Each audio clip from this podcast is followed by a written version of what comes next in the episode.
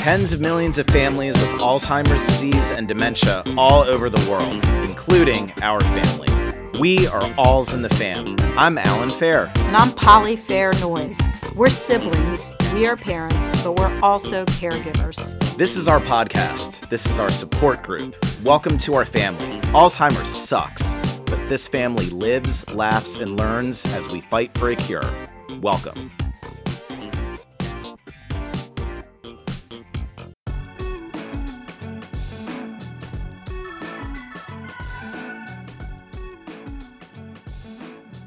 Hey, welcome to Alz in the Fam.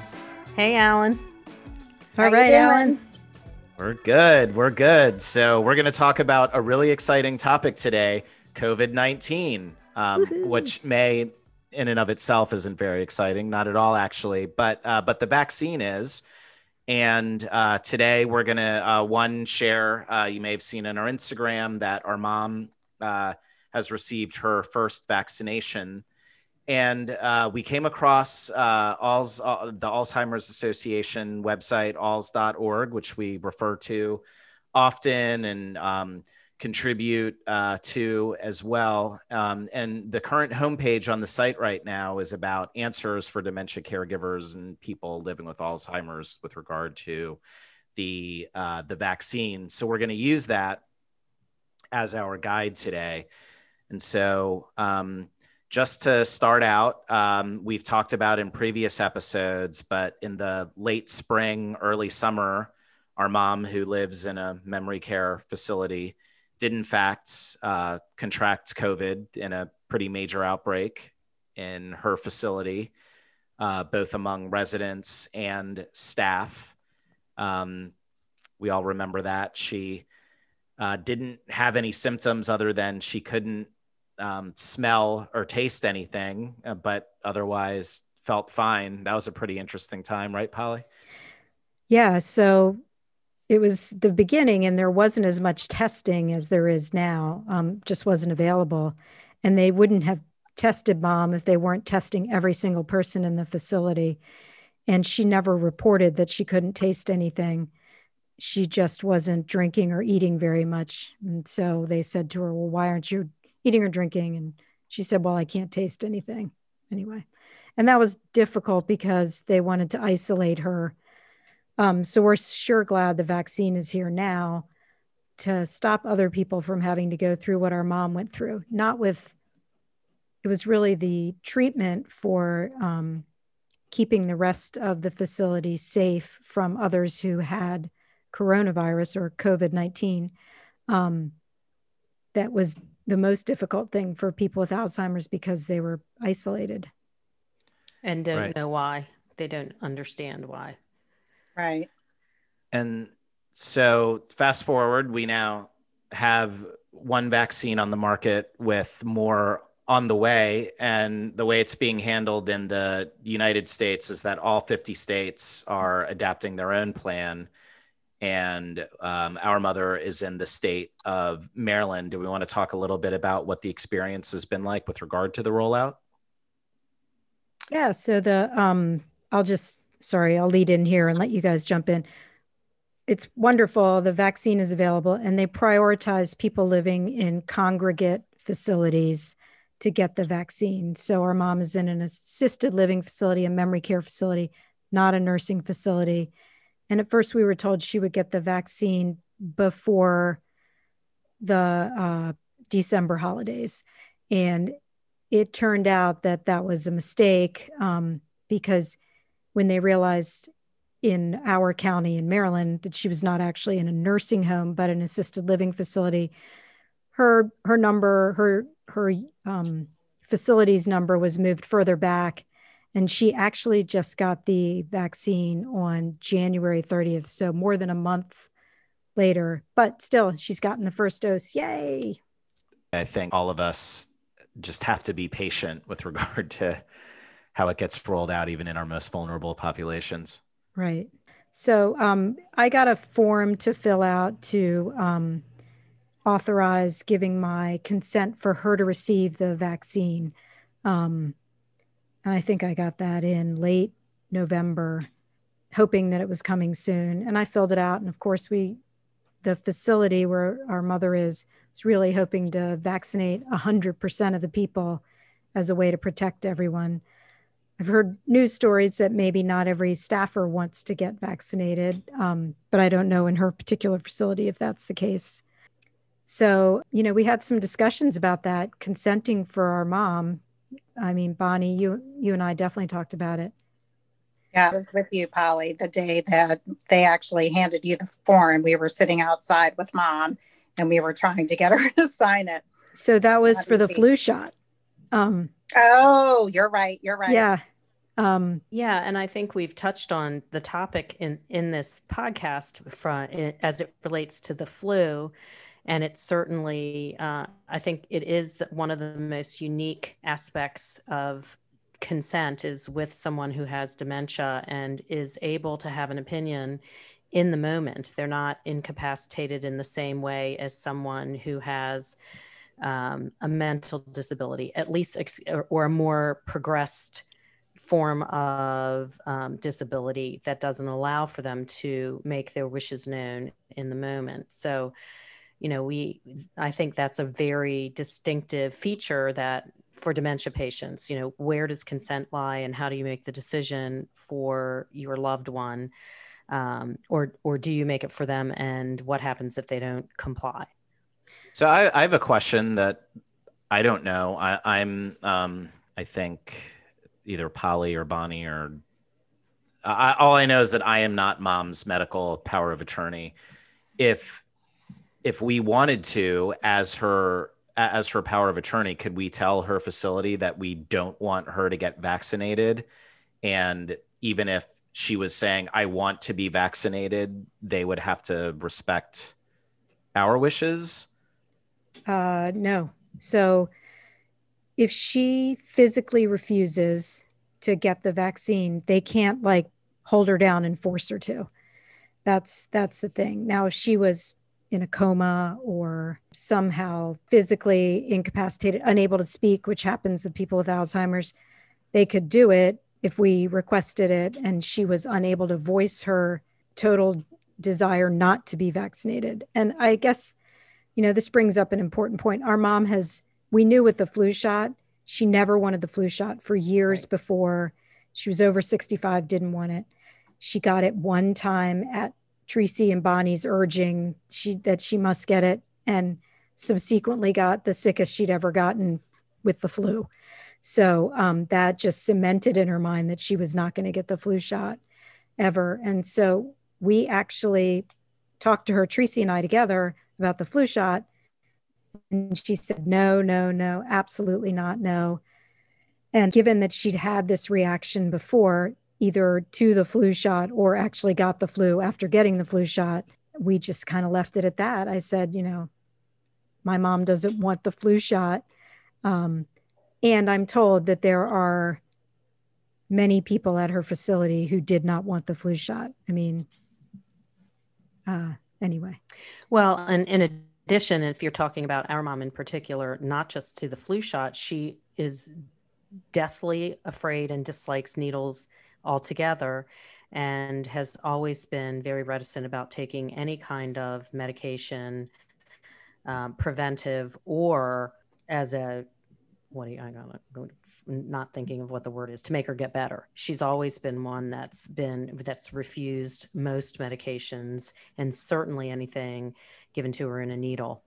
So um, so and Polly, your point is exactly what I was saying is that our mother has an opinion and she's going to have it at the time. So they asked for consent from um, from Polly because she is the medical power of attorney, but they can't override that. They can just do the best they can to have her consent and so you know that's it's just something that you have to be prepared for if your loved one with dementia is able to voice their opinion at the time that the vaccine is going to be given so yeah. i don't know yeah. polly we just we just went through that and and you know polly i think we were discussing mom's reaction and how the facility managed it yeah i think mom was ahead of her time uh, with homeopathic treatments, just a little aside here, always kind of distrusted doctors a little bit. And I wonder how many of our listeners were put through the torture of taking cod liver oil as children.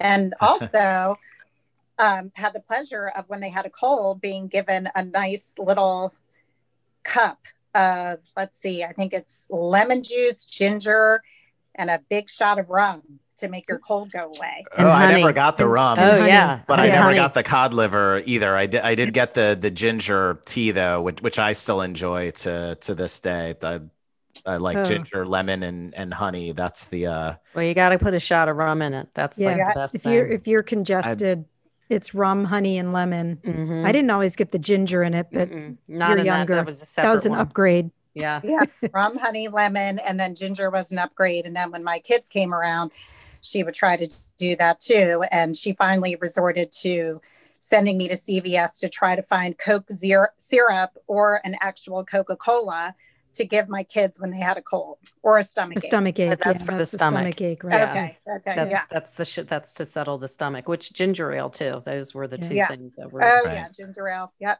Mhm. So she was, you know, she was homeopathic. She Well, and she's extra sensitive to needles. Circling back, I wonder how much of our mom's experience as being not an immigrant, but from Puerto Rico, uh, is the basis of her distrust of the medical establishment in general. Yeah. It's not that she, I mean, we were all vaccinated for everything, childhood vaccinations, but she is a person willing to question. And why should I get this? And I imagine if she didn't have Alzheimer's, would be questioning, you know, how well was that vaccine vetted? Do I need to go first? I, I don't, I wouldn't see her first in line if she had, didn't have Alzheimer's. Just, you know, No, honoring her definitely not. personality there. I can't see hundred percent. I Yeah. agree. Yeah. hundred percent. Yeah. But And I remember, you know, another blast from the past, Reader's Digest. I remember specifically her reading that um, cover to cover, and one time saying, you know, I'm a woman, I'm a small woman, and these drugs that they talk about, I just read in this article, were made for men. And that's something that's in the headlines still today. And this must have been, you know, 30, 40 years ago. She was telling me that she didn't trust any medications. right. it maps to some of the things that we've learned in talking with Bridget Reynolds at Georgetown University that minority populations are less trusting of medical establishment um, in, in Alzheimer's research. There's very little data on uh, African American and Hispanic populations, and so our, our our mom is very much part of that community. Yeah. I, I wouldn't say she's an anti-vaxxer. Yeah. I mean, all of us got vaccinated. Uh, I remember her being terrified of the AIDS virus and therefore inst- I, I don't know maybe everyone was terrified of the AIDS virus in the 80s but I was a kid and man I remember like our mom being very concerned about that so if she had all her marbles it would be interesting to see if she would want to be lining up to be among the the first to get this vaccination Yeah. Well, I mean, let's get to the punchline. So I did sign the consent form for her to get the um, COVID 19 vaccine. And on January 30th, she got it, but not before I got a phone call that morning from the um, person administering the vaccine, someone I did not know.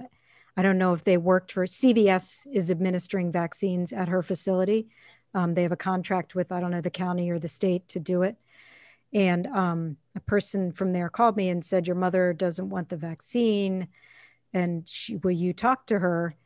And so I talked to mom, and this was funny. And I said, Mom, please get the vaccine. You know, otherwise we can't see you. I really want to be able to see you. If you get it, then it'll protect you and me.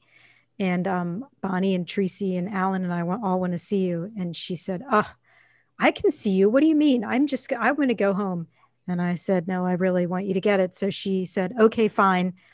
And like threw the phone off to the person who had given her a phone. And the person said, Okay, Carmen, you're going to get the vaccine now. And she said, Hell no. Typical of my mom. She said, and they said, Well, you want to see your your daughter. And she said, yes. And she said, well, they said you can't see her unless you get the vaccine. And she said, then I won't see my daughter. And that was it. And the phone went dead. Wow. So I was left with, oh no, what will we do? Um, so I called some of the people in the facility that I still know. Um, didn't get through to them, didn't know what was going on. And eventually one of them called me and said, Hey, your mom's going to get the vaccine. And um, and I said, She knows you, go talk to her. And so they sent me a picture later. And the facility did a great job. They there were five people that took mom like it was a big party, clapping and balloons, and walked her downstairs to the lobby area, which is bright and sunny and beautiful and sat her in a chair and made it a big celebration and they got her to get the shot. So um, i got a phone call from the nurse there a couple days later and she said that mom had no um, side effects from the first dose. So. And so so that's that was dose one and Right. shortly Yeah. she's going to get her second dose in the next couple weeks week it is scheduled so. 20 days later exactly. And she um, they've told me that they're planning to do the exact same procedure to get her to take the vaccine again. Yeah that ritual that um, so i mean shout out to the staff. There really working hard to get just one person or mom to get that vaccine. Um, but you have to wonder if they're able to take that kind of effort for every single person and it brings up a lot. I mean it was really a concerted concerted effort to get my mom to change her mind. One of her i wouldn't say it's core values but one of the things that is important to her is that i'm not sure i trust this. Am I, are you making me i don't know. You're making me get it Yeah, and I Yeah. and I, I think you can even break that down again into for the decision making for for us. She already had the virus, so we know she had some immunity to it, and she did agree to do the first um, vaccine, but now we're coming up on the second one, and will she consent again? And then what? How far do we push that? Given that we know that the first one is it's more protective than the new one that they're coming out with. Uh, that you only need one dose. Yeah, The- just it's one dose protect- of the two dose thing Mhm. And then the Oh, second, and and and there's evidence that when you take the second dose, the incidence of side effects is much greater. Yeah. So you know that we've got another decision coming based on what her uh, reaction might be at that time. yeah Right.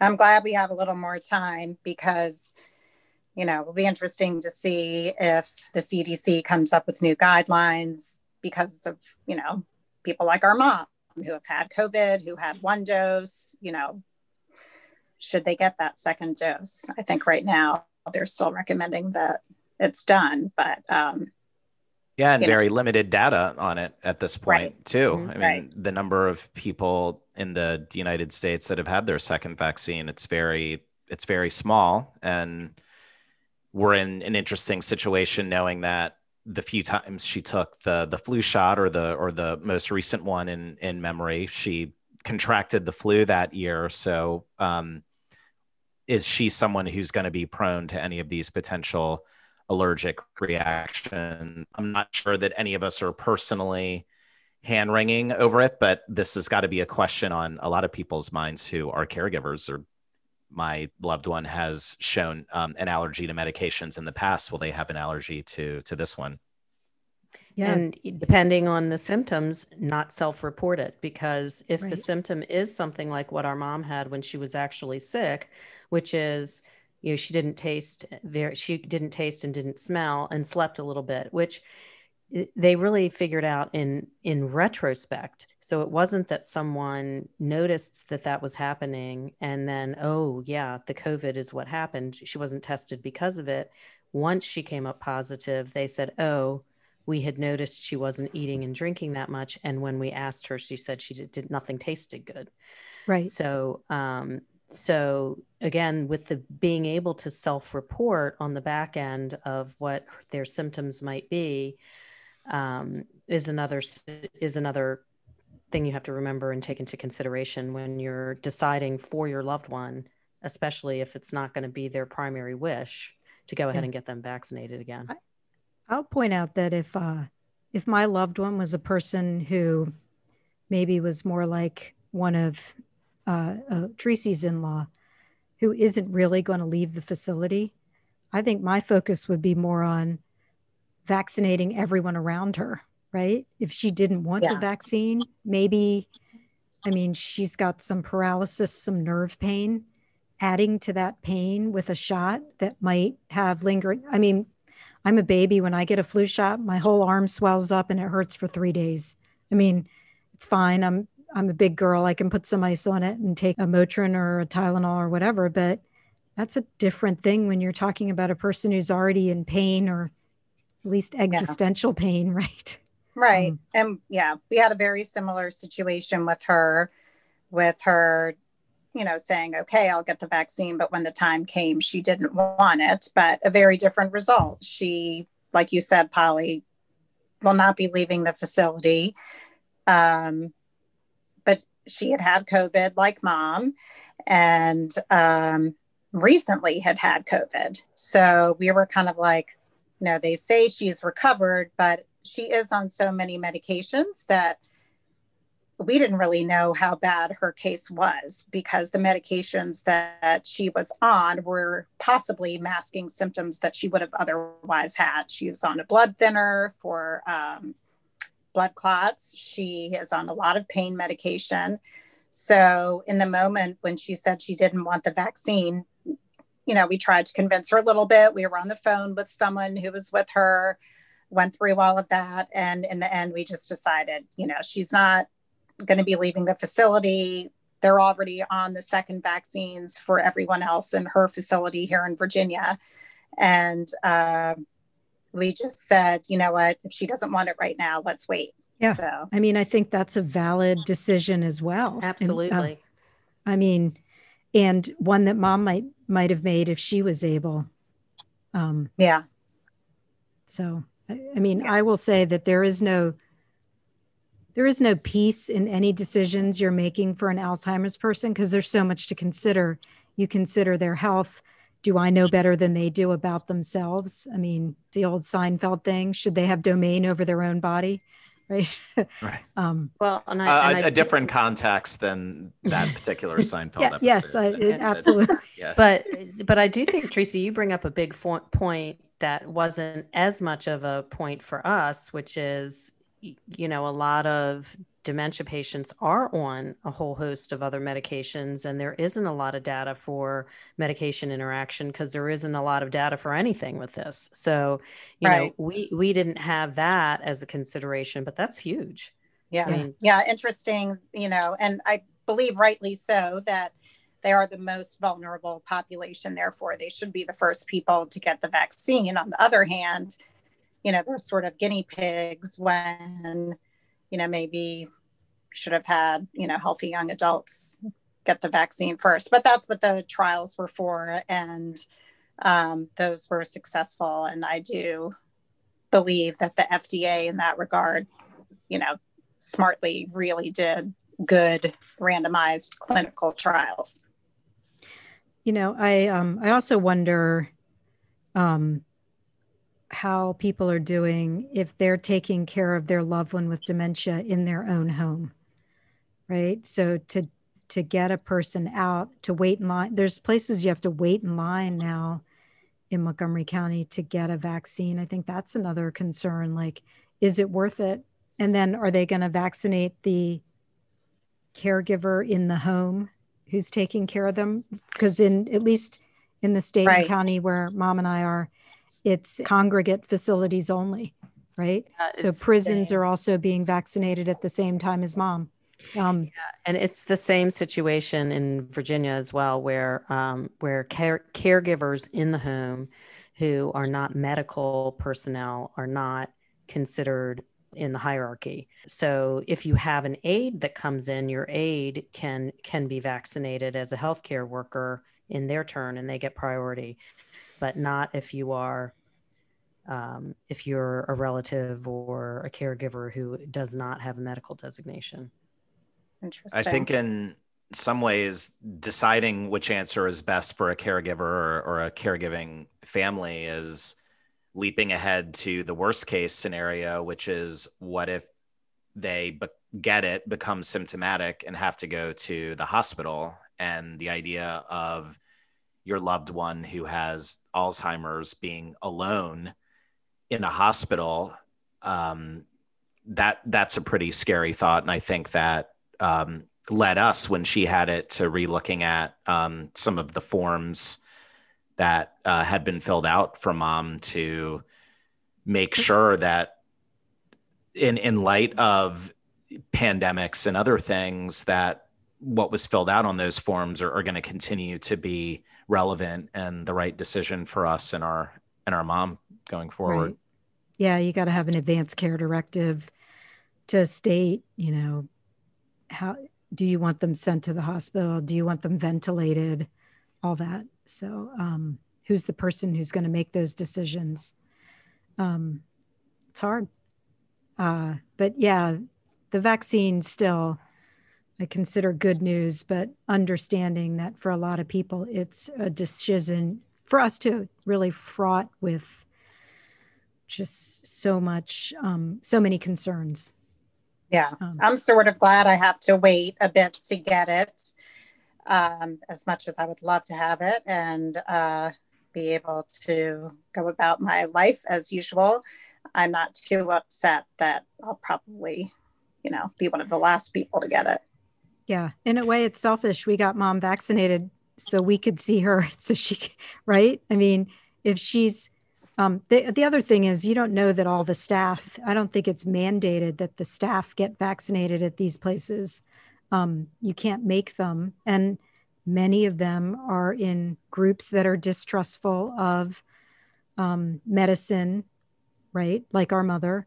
So we, I don't know if they got it or not, but our mom could be a carrier and spread COVID to my family if I had her come to my house and she wasn't vaccinated. So yeah. Interestingly, I read, and I'm sure you guys have, and our listeners, I think it's very interesting that some companies are not forcing people to get the vaccine because they can't, but they're offering financial incentives if they do so. Yeah, I saw that too. Um, I did, and I again, I have not been told whether mom's facility is doing that. Um, and you know, I, I, I mean, the people who work there deserve privacy as well. I don't, you know. Yeah. Anyway, that, that um, is going to be very interesting to see how all of this shakes out. The yeah, number I, of people that I've been fascinated by how we're developing a two-tiered society of the vaccinated and the unvaccinated. And I read an article about uh, the Cayman Islands and how they're being very strict about who they're letting in and who, if you have a vaccine and you can have proof and that some airlines are doing that now too. They're having doing flights for people who are vaccinated versus not. So um, it's just going to be interesting overall. Right. So I work in live events and as we forecast when people will be able to gather again at business conferences and meetings and other things it's it's top of our mind as well what kind of forms will people be required to sign to attend releasing an organization's liability for uh, bringing people together? Um, how how might privacy rights and other things sort of sort of merge together and make that make that process be uh, I, I, guess my point is is that th- there's a lot of um, unknowns that are going to that are going to converge among the vaccinated unvaccinated how how organizations will will deal with that and how that comes to a head is going to be really interesting. Working in hr i feel the same way. I mean how are you how are you going to handle that? I think it's going to involve a lot of testing right? But um I, I think there's lots of news articles about the limits of testing. You don't need me to describe it, but yeah, there we really are on the cutting edge of some new things, and we don't know how that's going to happen. If you remove the politics of it and just look at some of the innovations that are happening with new uh, treatments and therapies in the in the field of healthcare. It's it's really amazing whether it's right for you, whether you're an anti-vaxxer or not, just how medicine is now coded and worked and how we can ship things on on proteins to cancer cells and other things is really really fascinating. And i think that the opportunity for these pharmaceutical companies like Pfizer and AstraZeneca, Johnson and Johnson, I think there's an opportunity if, if the story ends the way that I think we all we all want it to. Is this an opportunity for for big pharma instead of being, you know, known for drugs for profit? Can this be the story of how healthcare companies were able to to come together and help in some way play their part in saving the world. It's, yeah. Yeah. Well, right.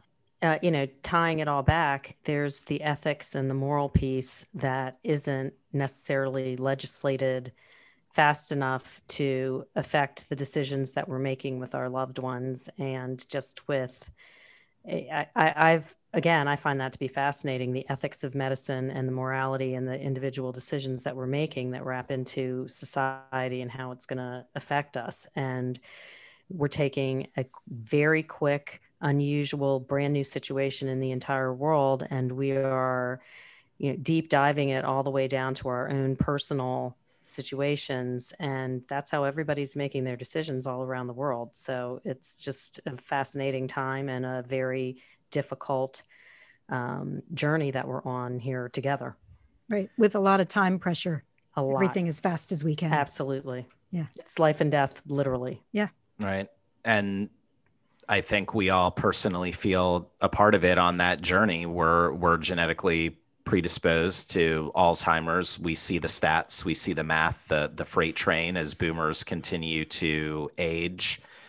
Um, there isn't this this bullseye therapy that we can specifically point to and say that it's going to intersect at the perfect time where if we have plaques that are going to form and our memory is going to go that anything will line up in time to be of help to us but we certainly hope for that and for for everybody because if not the um the milestones look pretty grim as to where we'll be with uh, alzheimer's and lack of uh, proper health care for it. I do think that one of the things the pandemic shows us is what the world can do when they single mindedly put together all of our resources and uh, intelligence to try and solve a single problem. So, you know, part of what we're doing is bringing that focus to Alzheimer's, which is now considered to be one of the top uh, diseases affecting the world overall. So, you know, if we can if we can move the attention a little more towards it, I think we can be much faster. We can move that needle much faster. And and comparing it, you know, if you look what we did here with with the uh, pandemic, let's do that for Alzheimer's right now. I warp warp speed. Yeah, please. Yeah, yeah.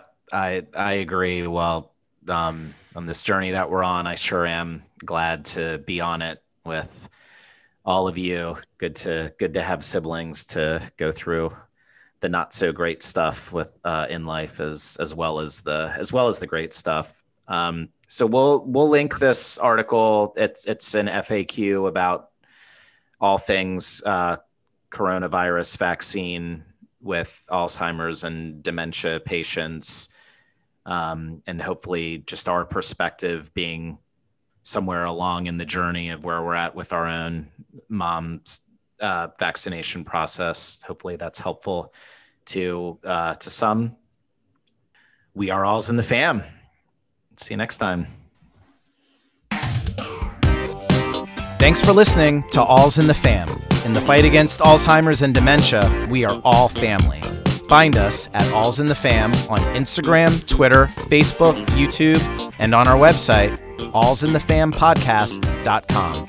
We appreciate you clicking that subscribe button on Apple, Google, Spotify, or whatever your favorite podcast catcher may be.